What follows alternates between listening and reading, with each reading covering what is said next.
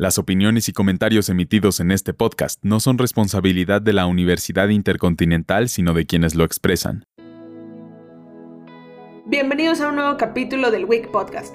Yo soy Chelito y hoy vamos a hablar sobre la pretemporada de los dos equipos más grandes de la Liga Santander, el Barcelona y el Real Madrid.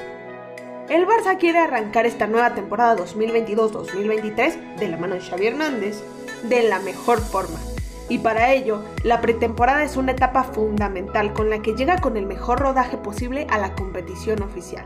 El Barcelona comenzó su gira jugando contra el Olot, equipo de segunda división que logró empatarle a un Barcelona bastante flajo. Lo destacable de este partido fue que dos de sus nuevos fichajes ya saltaron al terreno de juego como blaugranas. Kessie, que debutó como titular, y también Christensen, que disputó algunos minutos en el encuentro. Después llegó el primer partido de la expedición del Barcelona en su gira por Estados Unidos, el cual fue contra el Inter de Miami el pasado 20 de julio. El encuentro se jugó en el D&B PNK Stadium de la ciudad estadounidense y como resultado los de Xavi se dieron un auténtico festín de goles, dejando el marcador 6 a 0. Aubameyang, Rafinha, Ansu Fati, Gavi, Memphis Depay y Dembélé fueron los jugadores que sumaron al marcador.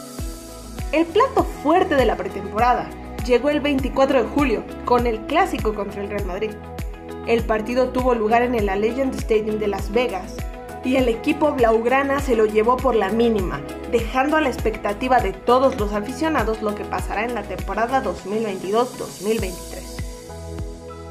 El tercer partido de la gira por Estados Unidos fue contra la Juventus, el 26 de julio, en un duelo que tuvo grandes actuaciones de ambos equipos, pues el Barcelona lo comenzó ganando 2 a 0 gracias a su jugador que tanto lo estuvo rogando sobre su renovación, Ousmane Dembélé. Pero esa ventaja de dos dianas no fue suficiente para tumbar a la Juventus, que supo reponerse y anotarle dos goles a la portería de Ter Stegen, dejando el partido 2 a 2 en el Cotton Bowl de Dallas. El cuarto y último partido que cerrará la gira norteamericana de Barcelona será contra el New York Red Bull en el Red Bull Arena de New Jersey el domingo 31 de julio. El equipo local contará con el apoyo de su afición para tratar de dar la sorpresa en el encuentro de carácter amistoso, pero que será importante para ellos a buen seguro. Finalmente, el único partido programado para el mes de agosto es el duelo contra Pumas UNAM en el trofeo Joan Gamper. El duelo tendrá lugar en el Camp Nou ante la afición azulgrana que podrá ver la presentación oficial de su equipo el sábado 6 de agosto.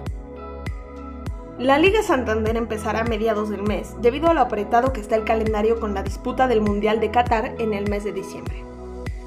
El Barcelona sin duda ha echado la casa por la ventana en esta temporada de fichajes. Y qué bueno que lo hizo, ya que la temporada pasada fue un rotundo fracaso. Joan Laporta y su equipo de socios decidieron activar las palancas económicas para poder hacer fichajes de estrella y tapar un poco el hecho de que el club está endeudadísimo. Los primeros fichajes en ser anunciados fueron Frank Kessie y Andreas Christensen. Desde que finalizó su contrato con el Milan, era cuestión de días para que Frank Kessie fuera oficializado por el Barcelona. El mediocampista brasileño firmó contrato hasta el 30 de junio de 2026 con una cláusula de rescisión de 500 millones de euros.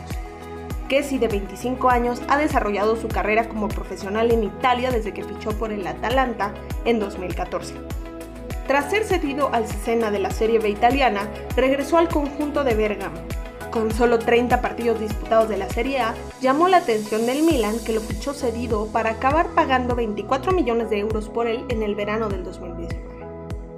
En sus cinco temporadas que ha jugado en el Milan, el marfileño ha disputado un total de 223 partidos, en los que ha anotado 37 dianas y ha repartido 16 asistencias. Además de Kessie, fue anunciado el central Andreas Christensen, quien también llega en condición de libre proveniente del Chelsea. El marcador danés aterriza para reforzar la última línea blaugrana que ha sufrido muchísimos goles en la pasada temporada. Después, el miércoles 13 de junio, el presidente del Barcelona, Joan Laporta, confirmó que el delantero francés Dembélé continuaría en el primer equipo del Barcelona, después de una novela interminable de estira y afloja entre el jugador y el equipo. Al mismo tiempo, anunció que el Leeds United aceptó la oferta por Rafinha, incorporando así a la nueva perla del yoga bonito. Y para terminar, por ahora, vienen las dos joyas de la corona. El primero Robert Lewandowski, a quien el Bayern no quería soltar por menos de 60 millones de euros, pero que ante la presión y desobediencia del jugador terminaron aceptando 45 millones de euros por el traspaso, más otros 5 millones posibles en bonificaciones.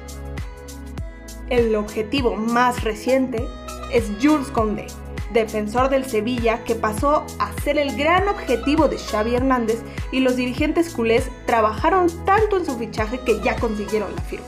Aunque no fue sencillo, ya que otros grandes como el Chelsea y el Manchester City también estaban detrás del francés de 23 años. Por su parte, el Real Madrid planteó su pretemporada como un torneo de verano llamado Soccer Champions Tour, que le permitió jugar tres amistosos en tres ciudades diferentes, todas ellas en el oeste de Estados Unidos.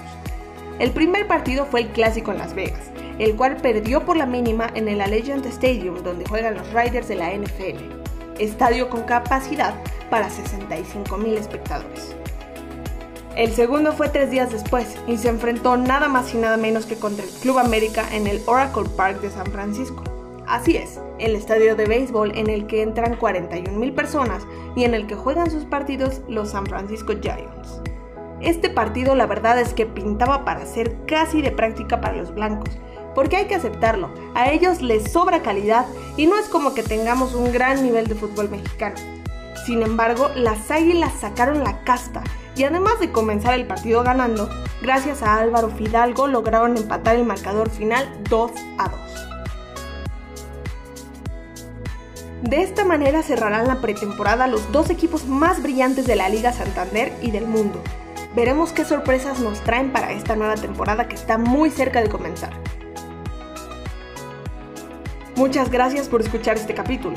Les recordamos que esto es un proyecto institucional de la Universidad Intercontinental por parte de la licenciatura en Comunicación Digital.